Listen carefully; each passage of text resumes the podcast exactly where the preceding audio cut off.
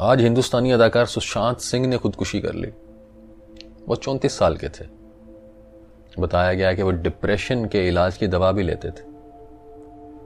Twitter पे hash tag depression trend कर रहा है, जो कि बड़ी अच्छी बात है, बात कर रहे हैं लोग इस बारे में। लेकिन इसी ट्विटर पे रोज़ाना किसी ना किसी ज़िंदगी की बारीकियों को उधेड़ के रख दिया जाता है। यहाँ पे बिला नागा किसी ना किसी दूसरे की ज़िंदगी को ऐसे डिस्कस किया जाता है कि उस बंदे के पास डिप्रेशन के अलावा कुछ नहीं बचता। किसी की खूबियाँ, खामियाँ, अच्छाइयाँ, बुराइयाँ, नेकियाँ, बदियाँ, इस तरह बात होती है जैसे उसे कोई फ़र्क ही नहीं पड़ेगा। जैसे अगला इंसान पत्थर का है, जैसे उसका दिल नहीं है, जैसे उसके साथ दिमाग नहीं जुड़ा हुआ। दूसरा हैशटैग ट्रेंड कर रहा है मेंटल हेल्थ मैटर्स तो क्या शहरोज, सायर और सदफ कमल की मेंटल हेल्थ मैटर नहीं करती? जिनकी ज़िंदगी के बारे में आधा पाकिस्तान ऐसे बात कर रहा था, जैसे हमारी ज़िंदगियाँ परफेक्ट हैं। तब क्या कोई इंसान डिप्रेशन में नहीं जा सकता था?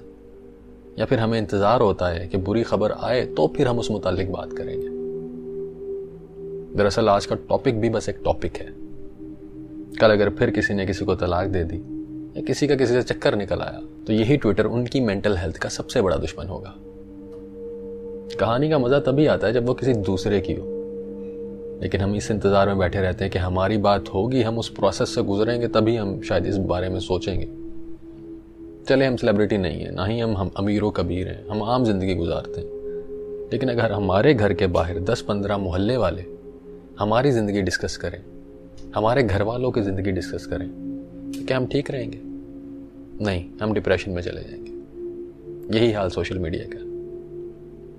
तो सबक यही मिलता है कि बिना सोचे लिखी गई बातें किसी की ज़िंदगी के बारे में उसकी ज़िंदगी में तारीकी ला सकती हैं। और हर इंसान इस तारीकी तारीकी से लड़ नहीं पाता।